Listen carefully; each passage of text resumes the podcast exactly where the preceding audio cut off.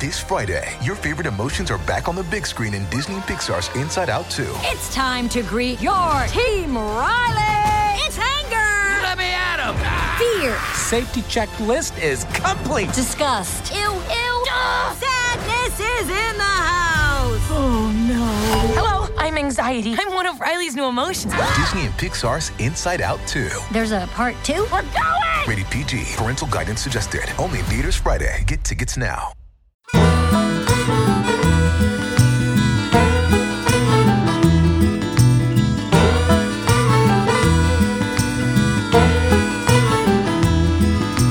Trouble, stay away from my door. Trouble, stay away from my door. Trouble, come back, don't come around no more. Trouble, stay away from my door. Trouble, stay away from my home. Trouble, stay away from my home. Never go back and leave my soul alone. Never stay away from my home. Hey folks, welcome to Fanbyte.com's continued coverage of our games of the year 2020. This is a special episode where we are taking a look at our most surprising games of 2020. These are games that kind of came out of nowhere or we didn't expect to love, but we ended up, kind of loving them. I am one of your hosts, head of Fanbyte Media, John Warren. With me are my wonderful colleagues, features and trending editor Mary Kay. Hello. And also social editor plus Nikki Grayson. I dropped water all over the floor. Okay. Then so that's great, also a surprise. Well, actually, that's not a surprise of 2020 that you dropped something all over the floor. That couldn't have been less of a surprise that you just announced this. So is everything okay? Are you sliding around? Wet. Okay. Do you want to take it? No, the dog, she's got it. The dog is. See, Barley is a superstar. Going to clean up after you. That's amazing. I feel like this year was jam packed, full of video games. Good stuff. Oh. Yeah. Well, I mean, it's everything outside video games, bad stuff. Just a deluge of bad stuff. But actually, a pretty good year for video games. And I think we should start, if I may, with the year of the roguelike. I really don't like roguelike games. And I know that word's getting probably batted around a little too loosely, but that's essentially what we're talking about. There were some really good ones out this year. And I know Hades is, I think, on everyone's kind of radar. And I think we'll talk about that a lot, and I think that's a really great game for a few reasons, but I want to take a second to talk about Risk of Rain 2, I think. Yeah, it's on my personal list. Yeah. Mine too. And it was on there the first time I wrote my list as well. You definitely... the one thing about Nikki that I know is that he's never edited anything after the fact, ever. So Risk of Rain 2 is the sequel to a 2D indie roguelike game. In the second one, which I believe started with early access last year. I think that's right. Yeah. March 28th, 2019. Perfect. Thank you. Went into full release this year. And I sunk a lot of time into this over about a 2-month period. And it was a game that for a long time I was firing up once a day and playing a few runs, and you couldn't stop me. If I had other stuff going on, it didn't matter. I was firing this game up and playing just it. Just like The Mask. Yeah. Begging to be stopped. Somebody stop me. Thank you. I would love one of y'all to go into why I think this game really kind of came out of nowhere for all three of us, maybe. I think... Oh, go ahead, Mary. No, please. I'll go after. I think the thing that really got me about Risk of Rain is that it does so little to explain what the fuck is going on. And I hadn't played a game like that in a bit. I think there's kind of a, you drop in and you're like, I'm a guy with two guns. Oh, and now these weird lizards are trying to kill me. And then the escalation of the stuff that you're fighting to figuring out that, oh, some of these items interact in different ways and you can strategically start to make builds using the items that you're buying or finding after defeating bosses. And then it keeps escalating until you fight like fucking 78 big flaming worms. And then you fight a guy with a big hammer at the end. I don't know. It was just such a surprise to me because I'd never really played a roguelike like this. And then jokes on me, I played two and loved two of them this year. Same. But I don't know. I think the aesthetic is really cool. The diversity in the character lineup was really surprising.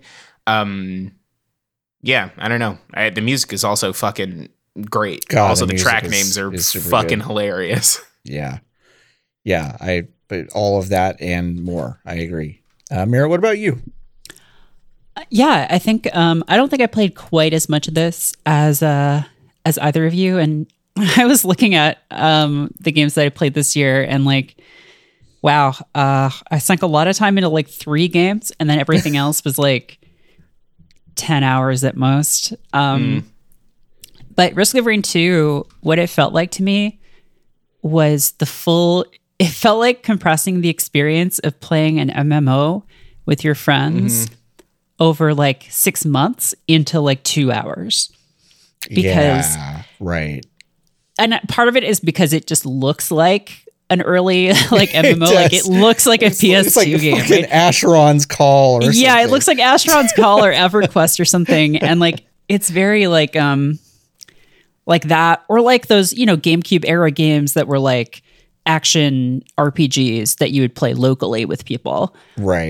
But it compresses that into like a run, which is really cool and simulates all that stuff of like, oh, getting like a cool drop or like having a cool build or whatever, or helping each other out. And I didn't care for the first game. I didn't like the first Risk of Rain. I thought it was way too random. It felt just totally dependent on the upgrades you got. I never put that much time into it, so maybe it opened up more. But yeah, just this feels like a time compressed online, like massively multiplayer online game, and just like finding all the weird little secrets and stuff, like that store where there's that lizard man who sells you stuff. Yeah, including a guy. There's just a guy down there. The like the times that we streamed it and then like we'd get to the boss and then it would just be like fucking clown shoes. Like, yeah, you know, like it would be like Nikki somehow survived and then was just like racing to the exit while the whole moon was exploding. Yeah. Just like very also, like, cool. Finding that gold boss was also very cool. Oh, like yeah. There's so much stuff that is dependent on the order that you get levels in and like the character that you're running, and it surfaces none of that. Yeah. Right. And when it does happen, it feels natural.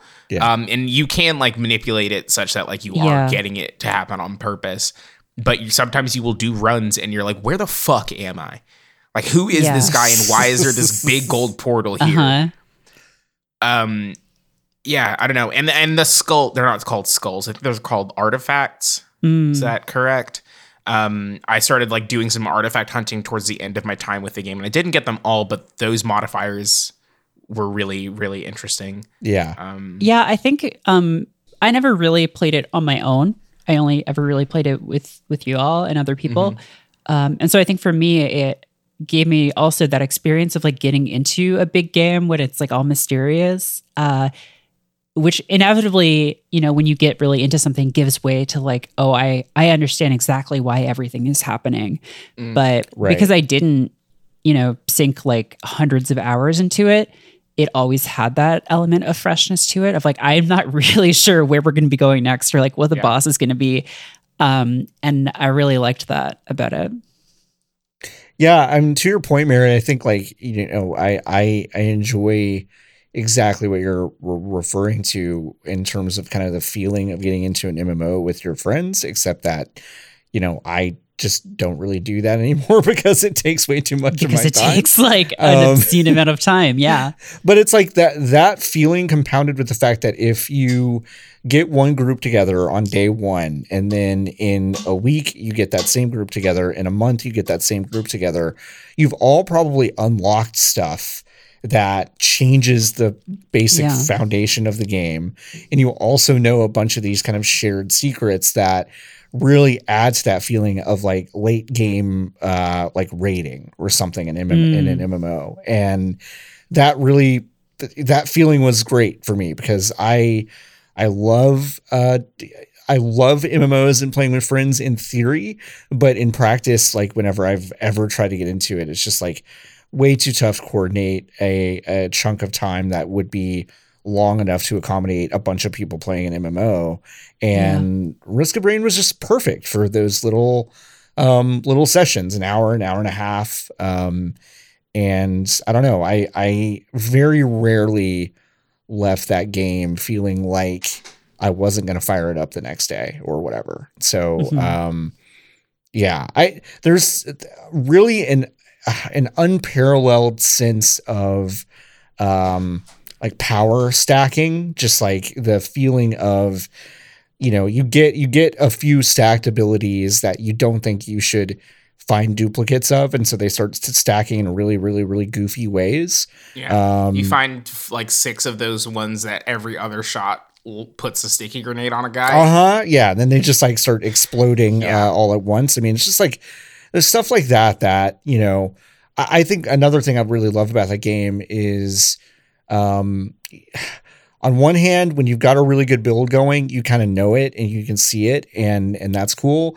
You also know when builds are fucking clunkers after the first like couple levels. But my favorite is when I think I'm building a clunker and then something happens. One drop happens.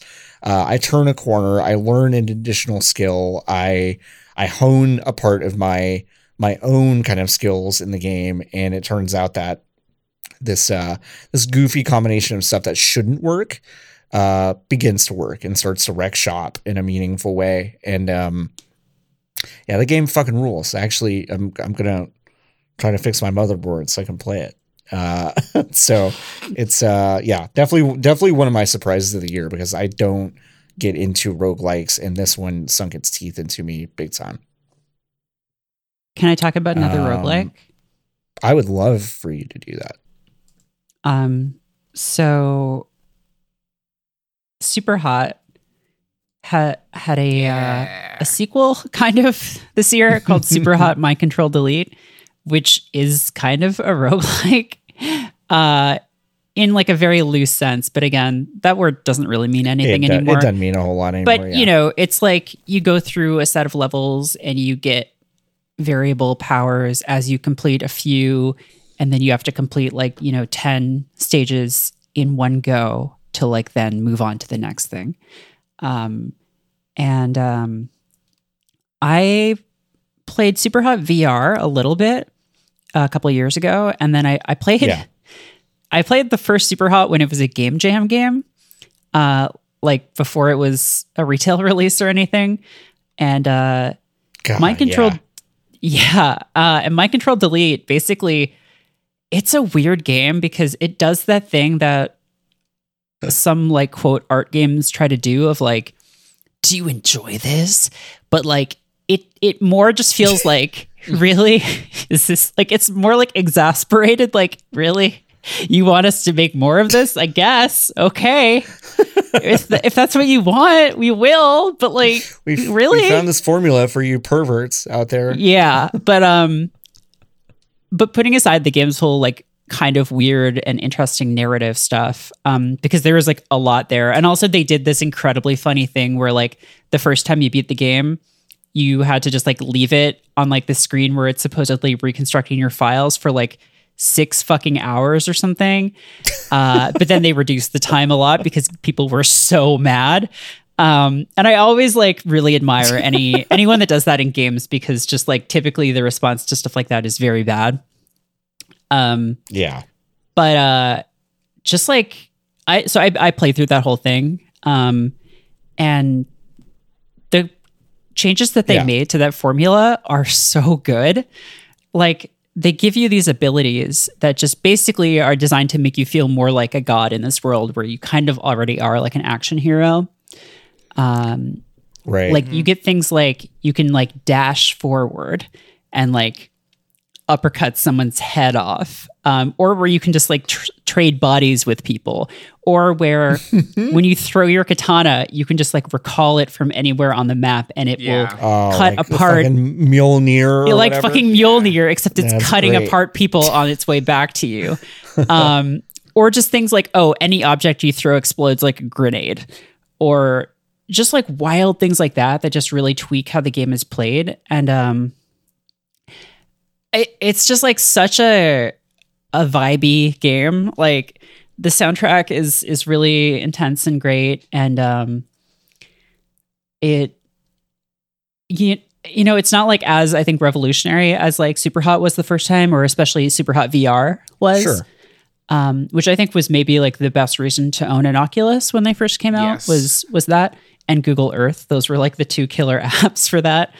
God, I just love killer app Google Earth. Google Earth. It was like Google Earth, super hot, and that robot game where you just dismembered robots.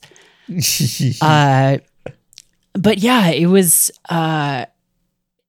really fucking good, and I didn't see many people talking about it, but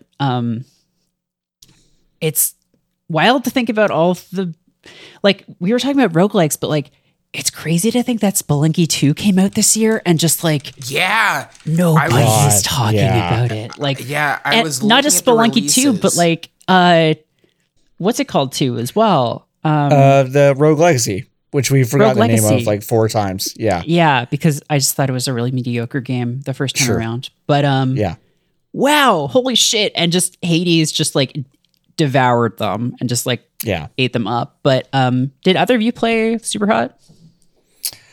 Yes, I did. It's extremely good. I do think that I enjoyed Superhot VR so much that that it's part hard to of go me back. Is like, part of me is like, damn, I wish they just did this. Yeah, like, I know you can't quote just do this in VR. God, you would get so fucking sick. Yeah. Like the stuff where you're like diving around super quickly.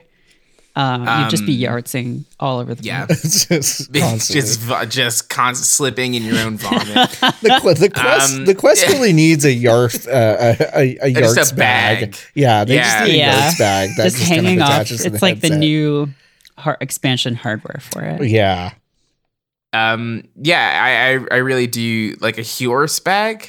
What's a horse bag? Oh, a horse bag. Like a feed bag. Like a feed bag, but for the opposite. For the a reverse feed bag. Well, it's not the reverse if you're nasty, so. What is this? Well. What is this? I'm just looking at the Discord chat and Nikki did post this, but this was for the last game. That's a review on Steam for Risk of Rain 2. It says recommended 6.8 hours. Product received for free. Sex. And that's the whole review. I mean, I might describe Risk of Rain as sex. It's pretty good. But that's I've really enjoyed Superhot. Mind Control Delete. I do just wish. I just kind of want every Superhot game. I guess I actually just want more Superhot VR. Is I think the thing I walked away from Superhot Mind Control Delete with. Right.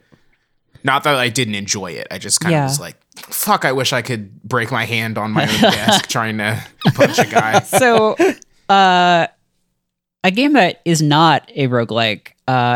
You guys both liked Marvel's The Avengers. I did like. I want to tell me about Disney's Marvel's The Avengers because I only played this at the demo of it that I saw. And you PAX. Loved it. I loved it so much. I asked so many great questions that they invited me back. I didn't piss them off at all. I didn't sort of have my bullshit detector out early to just be like, this game is going to crash and burn. And whenever they see you, they're like, Merritt, you're our best customer. We love you for asking all those softball questions about how great Captain America is. But the campaign was actually pretty good, right? Yeah. I wish, I sincerely wish that that was it. If they charged $45 for this, okay, if they waited, charged $45 for this, and it was like a next-gen thing that was like, oh shit, you can like, sure, you can't get Spider-Man on the Xbox, but you know what you can get? Marvel's The Avengers, and it's like a superhero experience. It uses the full power of the Xbox Series X, blah, blah, blah, blah, blah. And it was just the campaign that would have fucking ruled. But the fact that there's like another bad video game tacked onto this video game makes it such a nothing burger. Yeah. But I really do think that comparing Square Enix's, Disney's, Marvel's The Avengers to the MCU, I think it is one of the better movies in that franchise, and you get to play it. Yeah. It's not doing anything particularly new or interesting, but like as a comic book story, I really liked it. And it was a short video game. Like it wasn't like it didn't overstay its welcome. It absolutely did not overstay its welcome. The character growth on Kamala Khan felt earned and good. Her interactions with the rest of the Avengers felt more real than a lot of the dialogue in the MCU. And like, I don't know. There's a scene where Iron Man punches the Hulk, and that's always fun. That's always fun. We love it. This is our biggest surprises of things we like, but for at least the next 2 minutes, this is the most frustrating games of 2020 because I just the marketing behind this game, so many mistakes were made from like a top-down perspective because. The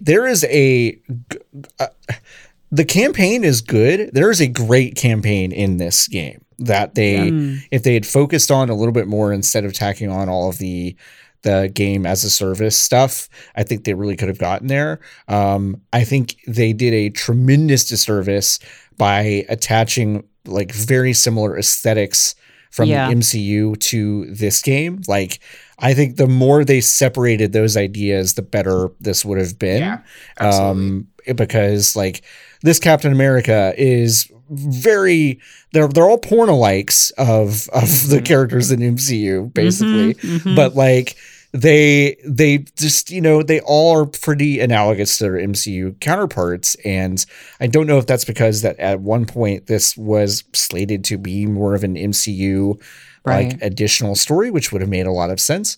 But like the fact that Kamala Khan wasn't the marketed protagonist of this game, which she basically is. She's not on the box. It's, like that so is, yeah, I mean, it's so strange. It is stupid and it's racist as most racism is, but it's like, it's such a baffling thing because her story and her performance, the actress who played her in that game, like are genuinely great in terms of this year's like performances and I think writing for this, for what this is, I think it was actually really effective. And the fact that it's in this package and it was marketed the way it was astonishing to me after I fired it up. Played it for a long time. Thank you so much. Her name is Sandra Assad, the actress that played Kamala Khan. Nominated for some awards, I think, because she did a great job. A video game Emmy. Wait, what? It's not true. That's not true. I said a video game Emmy. That's not a real thing. A video game Emmy. It's just one of those things that I expected to be fucking nothing. I expected it to be... terrible, and in fact it was a completely enjoyable action adventure game with a bunch of superheroes, and we'll never get anything in this vein again because they tacked the service stuff on it. It failed pretty miserably by most accounts, and yeah, so that's how that goes. But that was definitely a surprise for me, for sure. So that was a good game while it lasted for me. Yeah. I really think we're gonna have a live games as service reckoning this year. Because between Avengers and what's that other game, the PS5 launch game that I hated. Oh, the one that you love so much? Yeah, Godfall. Godwin. Godwin's Law. Godfall, between that, like those two games, like those are both games that seemed like they could have been competent action brawler games, but if they just didn't try to attach Destiny to it. It's not financially, I guess, acceptable to just have that now, or that's what people think at least. So they're like, oh, we should also make it so that you can get a different shoulder bone for the Hulk. God, if you're gonna do a superhero live game, why not just let you make a character that's friends with the Hulk and with Avengers and stuff like that? Would have been so much better. But anyway, like leveraging the fact that like they're integrated with SHIELD to like get all of this technology and stuff like it. Yeah, you could just be a SHIELD guy who's just friends with them. Like you can play as them, but like also you can just be your guy anyway. I look forward to that reckoning because God, it's just a poison. It's a poison on games. And what are some games that didn't have that this year? They didn't have poison? That weren't like didn't have like bad loot stuff dropped into them. Oh, Final Fantasy VII Remake didn't have any bad loot stuff to me. Damn, this is a surprise for you, huh? Wow. Well, yeah, because this is my first Final Fantasy. This is your first one. So the idea that I would enjoy a Final Fantasy after going 25 years without liking or playing one was a great surprise to me. I don't really have anything to say that like I don't want to really over talk about it because I'm going to talk about it when we do Game of the Year stuff. But wow, bold of you to think that's going to make it to that discussion. Wow. All right. So I guess I'll fucking talk about it here. Talk about it a little bit here because I'm still in the midst of sorting through our list. I think it's on the fence. I'll say that. I think it could be like number 9 or 10. I could see that. Yeah. I think it's close, and I do love a game. I ranked it high. So we may talk about it more, but I want to hear why you really liked it.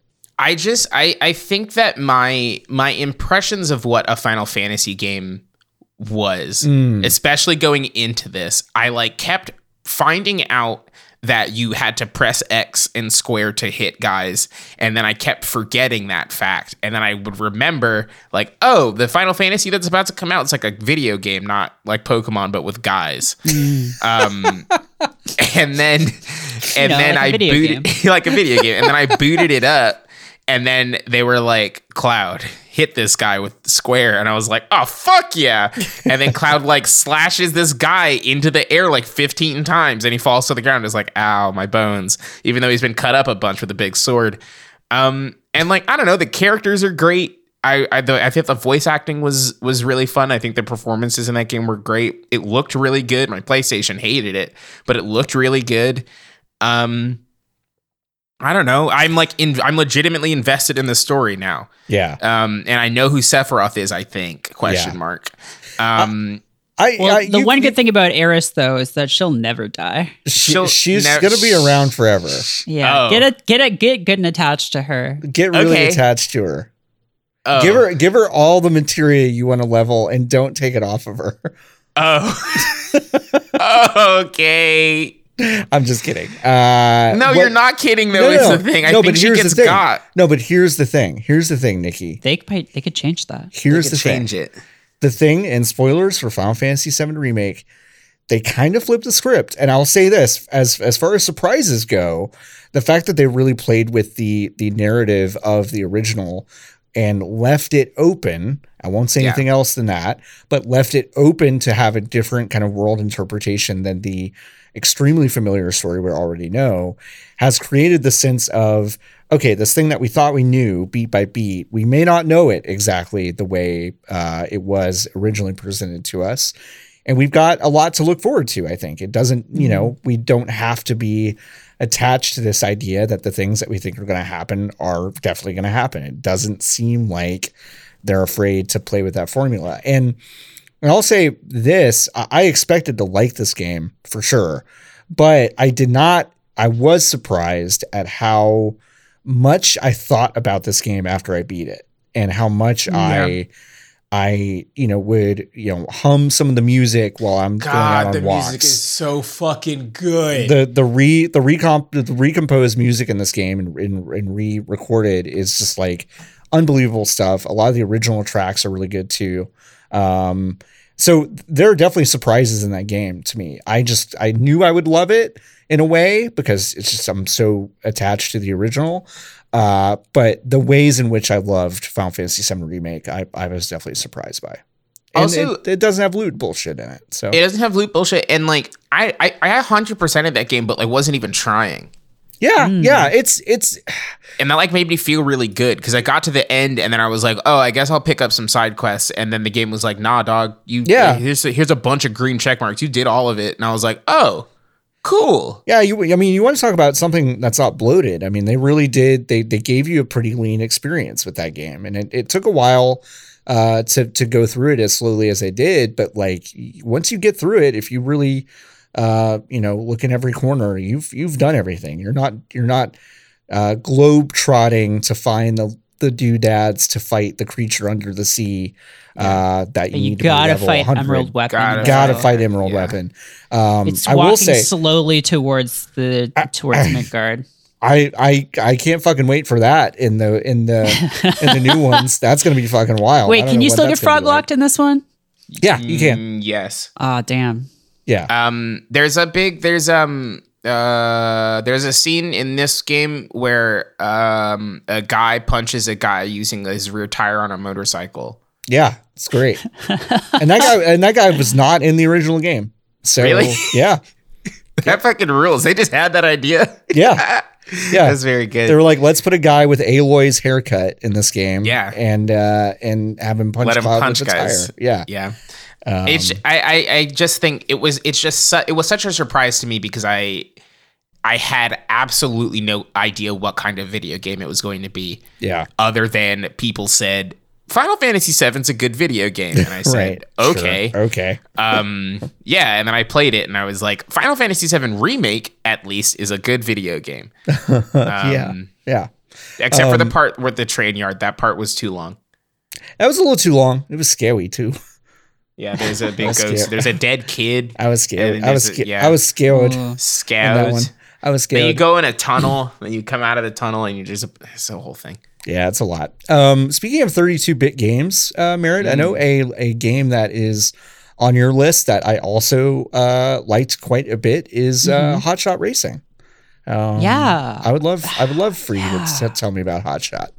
Yeah, Hot Shot Racing. God, someone in our Discord was talking about it, and that's sort of how it came to my attention. But it's a racing game by... It's Sumo Digital, right? Yeah. Mm-hmm. Who did all the Sonic kart racing games. Except this one is more like a Daytona or like one of those. It looks a lot like Virtua Racer if like that team had just decided to make every game in the same aesthetic, but just had better technology, basically. Right. So. Yeah, this is like one of those games that like isn't in my top 10, but it's sort of like around, it's in like my second, like my 11 to 20. Yeah. I'm not a big racing game person typically. Like I'll play a Mario Kart because sort of everyone does. But you know, if there's no like rockets or shells that you can launch at people. I remember playing F-Zero as a kid and was just like, well, in Extreme G, there's guns, so that's the better game, which is an opinion that I do not stand by today. But I don't know. I mean, I also got a Sega Saturn this year, and so like just I'm kind of really into that era of aesthetics at this point, along with I think a large number of other people, to be fair, and just a game that's just all about just drifting. And just boosting through a track without any of that bullshit, without having to worry about blue shells and bananas and all that stuff is actually kind of refreshing. Yes. And I love the really clean, the high res, but low poly look. High res, low poly is a good combo. Yeah. It's very cool. The one, I think it would have been in my top 10 if there were more track variation. Yes. The most noticeable problem with that game for me is that all of the tracks I mean, they just did add more, so this may have changed, but all of the tracks are flat. There's no elevation changes, which was always a big thing in like Cruisin' and Daytona and stuff. And without that, all the tracks can start to feel a little samey.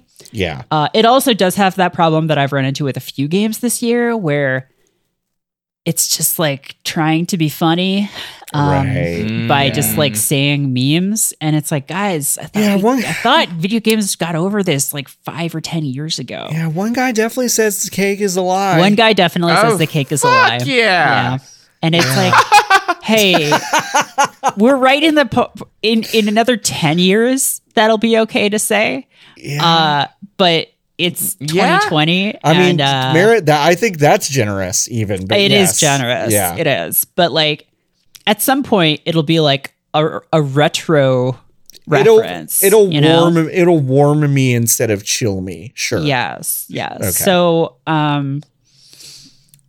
just like something different for me. You know, I played through all the Grand Prix, all the characters and got their endings and stuff. And it's a really cool experience. I definitely want to call attention to that because it has like such a 32-bit era fighting game thing of when you beat a Grand Prix, you see this like extremely no frills like ending cinematic of like the character doing something after they win, and it's like I became a chef, or like I did a you know, it's like I decided to just say fuck racing. Right. I'm gonna like become a chef now. But it that gave me such like Virtua Fighter feelings because there's a I feel like I'm one of like four people on the planet that played Virtua Fighter Kids, but it's basically like big head mode for Virtua Fighter, and that game, unlike all the other Virtua Fighter games, gives you this silly cinematics at the end, and it's like one is like Pai Chan is a Hong Kong action star, and she like is filming a movie, or like all these characters doing silly stuff after you beat the game with those characters. And Hot Shot Racing does that, and that's such a charming throwback to me. They also do the thing I really love where every Grand Prix track is 3 laps, and on the 3rd lap the track starts to go like kind of wild, like the T-Rex starts to roar at you, or like a plane does a loop-de-loop in the sky instead of just like flying or whatever. It's like such a goofy little touch, but I really like stuff like that. So that game does totally that. But yeah, that's definitely a fun one, just outside my top 10 too, I think. So Nikki, I really do briefly, or I don't know, it doesn't have to be brief. I do want to talk about a game that you and I both played and hated. Hated, talked loudly about how much we hated it in front of the people who made it. And you were not invited back to a lot of the playtests for it. Weird. But we both ended up liking this game quite a bit. I think you ended up playing a lot more of it than I did. But, unfortunately. And then, you know what? Came back around, didn't I? Yeah, yeah. Kind of back to where I started. Yeah. Valorant. Let's talk about Valorant. It's Counter-Strike. It's Counter-Strike, but they say fun things. But they quit. Sometimes they're quit. Like, cheers, bruv. Got it. But yeah, Valorant is. I have to say, just real quick, I miss that more than it. Like, if sometimes I would be not even in the mood to stream Valorant with y'all, but I would sometimes do it just to be able to hear Nikki go, got it. Got it. But yeah, Valorant is Riot's shooter. They finally put the S in Riot Games. Made another one. Good one. Hey, finally, good one. Pew, pew, pew, pew. That's the sound of the guns. And yeah, it's just fucking Counter-Strike. People keep like talking about it, and lately, like I've been trying to determine whether or not I want to plug myself into the game again. And after playing it last night, I've decided the answer is no. But people are like, it's completely different than Counter-Strike. It's not. It's the same game as fucking Counter-Strike. And like, I think there was a period of time where it wasn't, and it felt unique and new. And I think the there was a reliance on abilities and teamwork and team composition, at least when I was playing the game, that was so important to the way that the game worked and the way that the game flowed. And it ticked enough of the boxes that Overwatch ticked for me, a game that I played for like 3 straight years. And it gave me the tactical and kind of teamwork awareness that Overwatch absolutely did not, because Overwatch like doesn't really do anything to encourage teamwork in that way. And I don't know, I had a really fun time learning how to play that game, but I do think that it is for a very specific type of person, and Riot has no intention of, I'm pretty sure this is exactly quoting what I said right after we did that first precedent. But it is like, it's a video game for a specific kind of person, and if you don't like it, Riot doesn't really care, which is fine. But it's so unbelievably, it's good at getting you hooked, but after you've decided to commit your time to it, it doesn't really do anything to on-ramp you. In fact, it is one of the toughest onboarding experiences that a game could throw at you. Which is like one of the, like, again, is a reason why I'm unbelievably surprised that I liked it and played as much as I did, because not that I don't have the patience, but like I like it when video games respect my time. Right. And I don't think that Valorant respects the time of the player, because it doesn't do anything to make you feel good about playing it early. Like there's no, you start games and it's not like, here's every single, like, you don't, like, they don't seed the games with bots so you can learn how to play the game. They don't like Fortnite and Spellbreak do. They just fucking throw you in and they're like, okay, play the video game against people who've been playing it in this type of game for weeks and months and years. Almost years. Fucking go. And like that curve, when you're eager to do it, is engaging until you plateau. Yeah. But I guess that climb to the plateau is kind of fun. I know this was supposed to be one where we talked about how much we liked it, and I guess I'm realizing that I did really like it. But yeah, you oscillated, but at one point you did really like it, and I think so did I, and I think that surprised both of us because of how immediately we both turned on this thing after we played it for the very first time. Yeah. So yeah, have not picked it up in months. I tried yesterday and it was unbearable. I was sad at the end. Okay. Now I will say that I've never seen Nikki get sadder playing a game. So that is true. It's true. That is true. I like if your experience, listeners at home, is like watching Nikki on streams, just like, you know, saying funny stuff most of the time. The Valorant streams are like maybe 5-10 minutes of that at the top, and then just like prolonged silence when things started to get tilted in that game. Yeah. So that mixed bag for me, but I definitely surprised myself with how much I played that game for about a 2-month period over the summer. So definitely on my list. Hey, Merit, a game that I also really liked, but I don't think I played enough of it to really put on my list, but something that surprised you was Paradise Killer. Yeah, I need to finish it. I'm not done that game. Yeah. But,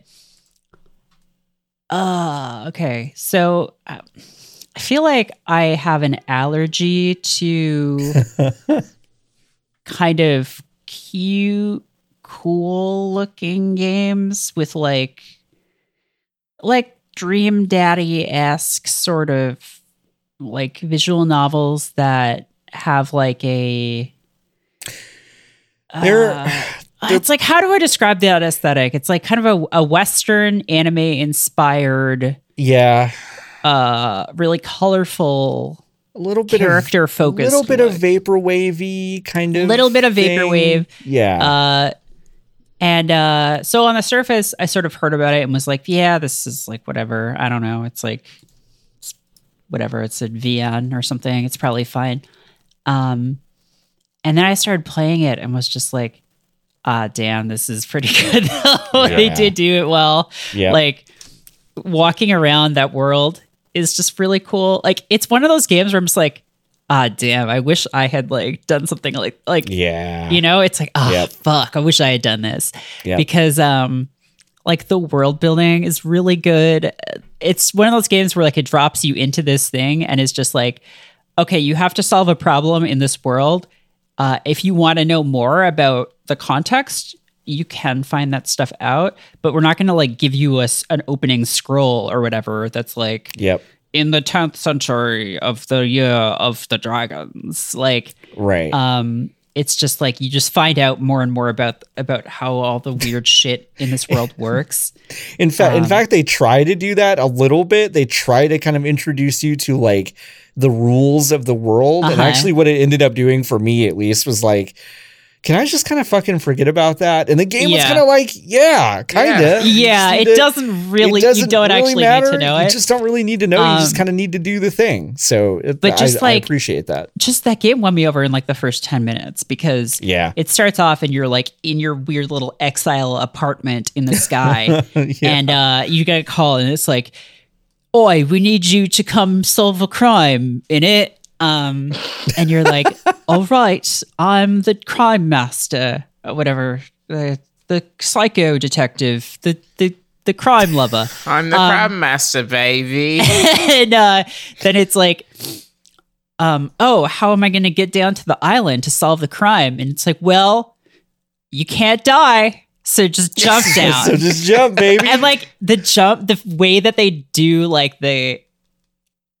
the second that you hit the ground, it just like the flash to the title screen is just like, it's very good. Damn, they did it. And the music in that game is just like, it's super good. It's so good. Yeah. I like I say, I need to finish it. I think I'm like about halfway through, but this was kind of angled to me as just a visual novel, and I don't like dislike them or bounce off of them. I just feel like I played a lot of them over the past few years that I'm kind of just like, when a new one comes along, I'm kind of like, well, okay, that goes basically to the back of my backlog, which means that I'll probably never play it. Right. But this, when I found out that you're basically, you're moving freely in this 3D world in first person, I was like, okay, well, that's a wrinkle that, I didn't know. And then on top of that, it's not only this kind of freedom of movement, but it's like a lot of exploration and a lot of like weird tucked away stuff. Finding stuff. And the other thing that I'm such a sucker for is when, you have characters in the game and you can just go into their apartments and like see their stuff and like their little dwellings and how they decorate and the stuff that they get up to, that you can just kind of tell from their aesthetic and the stuff that they have. I love that stuff, and Paradise Killer is a lot of that. And it's one of those games that, again, I haven't finished it either. But I definitely want to go back to it, and it definitely surprised me. So, it feels like they took two very different ideas, which are like, 2010 mid 2010s walking simulator, right, and visual novel / like detective game. And we're just like, what if we just like put, like, what if we like had the sort of like free roaming walking simulator in like a big cool looking world, but then added this like narrative structure to it. Yeah. And it turns out that like works really well. And like, I can't speak to like, I don't know the details of like development and everything, but it seems like such a smart way to go about developing a game that feels a lot bigger than it like technically is. Yep. Because it feels so much bigger than I think it would if it were just a visual novel, just a visual novel, but like, if those two parts weren't coming together, just the design decision I think was really smart. And like the characters are just like fucking wild too. Like just the guy with the, like there's a character whose just head is just like a goat now. Yeah. That just happens sometimes. That just happens because they live in this like world that's governed by these like just chaotic gods. And Paradise Killer and Hades really do kind of sit hand in hand this year for that. Yeah, it's kind absolutely. Of like kind of a blown out interpretation of a lot of God aesthetics and stuff that I think definitely works differently for both games, but for Paradise Killer, it's really effective. Absolutely. Yeah, I think neither of you, Nikki is a brand new next gen owner, or a PlayStation 5 owner. So congratulations. Thanks. But I know, Merritt, you don't have a PlayStation 5, but I do want to talk really briefly about two games, two platformers for the PS5. Godfall. Godfall is great because you can jump. Godfall 2. You can jump in that game. Yeah. Wow, you super can't jump. It's like that's like you absolutely cannot jump until you run up to a specific area where you press the button to teleport to a crystal. It's the dumbest video thing in the world. It's just knack. Would you say that Godfall was surprising to you and how bad it ultimately was? Yes. Yeah, okay. Yeah, it did surprise me. It did. Amazing. But also, obviously, a lot of folks have talked about Astro's Playroom, so I'm not like that shocked that I ended up liking that game. But for a game that is more or less a theme park of a PlayStation console, and a tech demo, it's got an awful lot of like cute, like heartfelt stuff in it, and that's first cool. That first game is legitimately one of the best 3D platformers ever made. Yeah, like I'm not like just saying that to like be hyperbolic. Like I legitimately do think that Astro's Rescue Mission, no one's quite sure what it's called, Astro Boy's House Time. I legitimately do think I do love Astro Boy's House Time. Astro Boy's House Time for sure. I do think that's one of the best 3D platformers ever made. Yeah, and I totally slept on the first one, and so the second one. It was marketed really as a way to showcase the DualSense controller, and a few things are notable about this. One is that it's just really funny that they're like they put so much time and effort into something that's ultimately marketed as a way to get to know your controller. Yeah.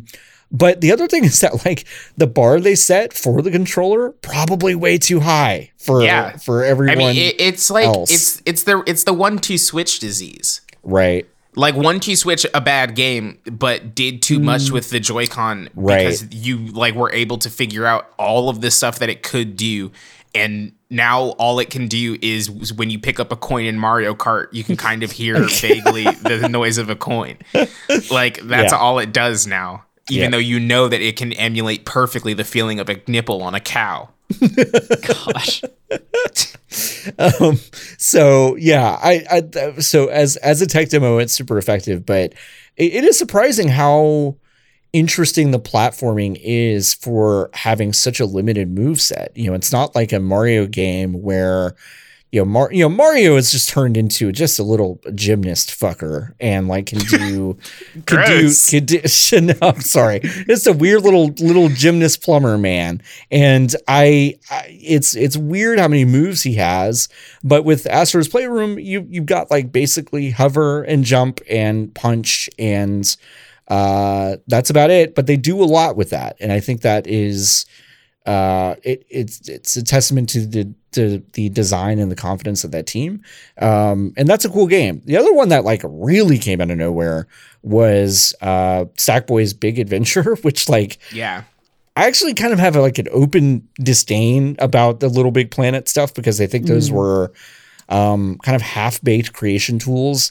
And the main character is named Sackboy. Sackboy. Yeah. And the 2D platforming is so floaty. I literally don't know why I would play it instead of anything else, pretty much. But this game, Sackboy's Big Adventure, basically takes all the creation stuff out, leaves only the good stuff, which is like putting cute costumes on your Sackboy, and moves. It's fucking terrible. It's fucking terrible. And why would I want that? Why would I want it?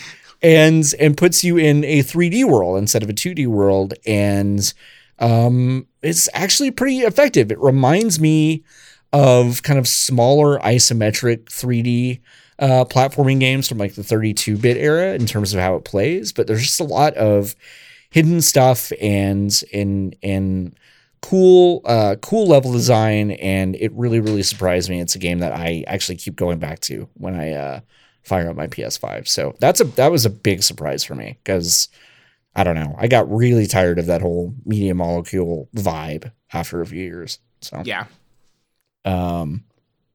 Gosh, we've talked about a lot of surprising games.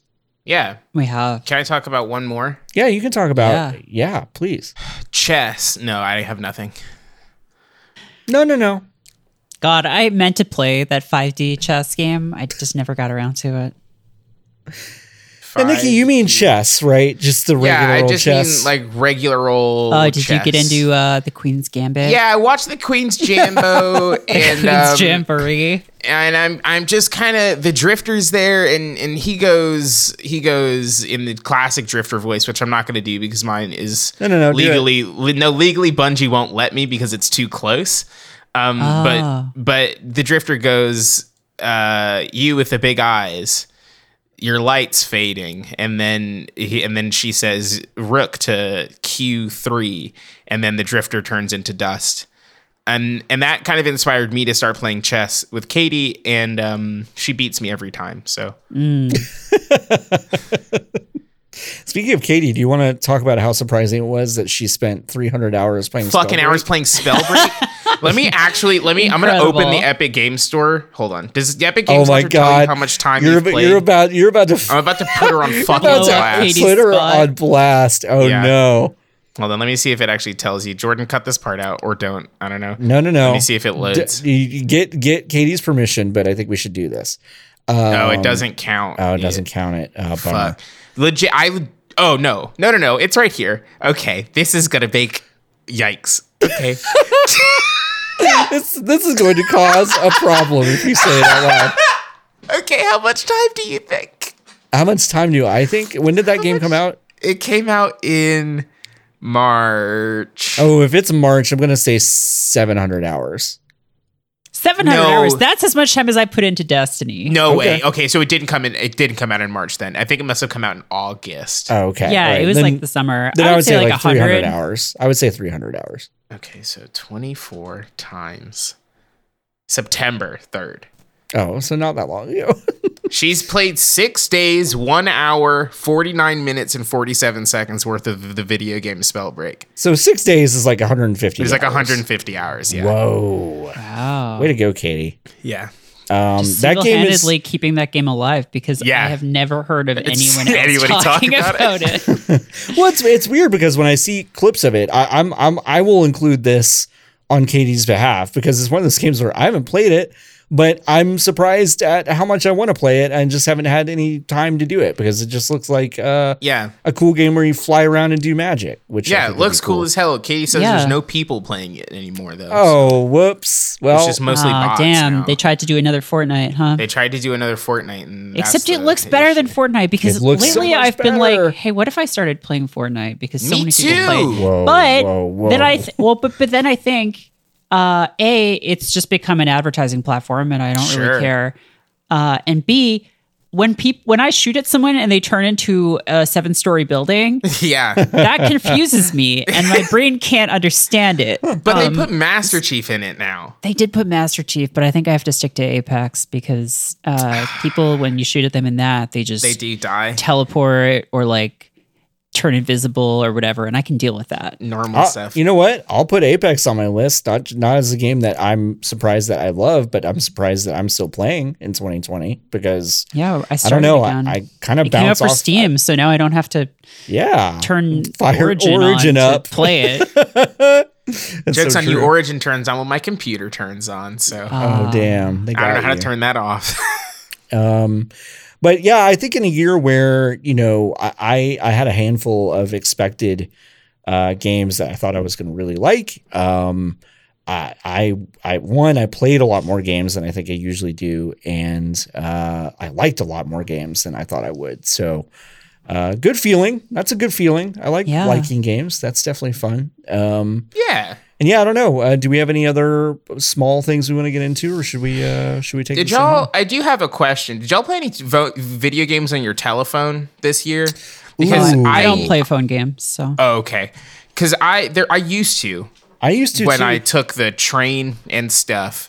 But because of the quarantine and the pandemic, I don't. But it used to just be like Threes, and then I got Apple Arcade.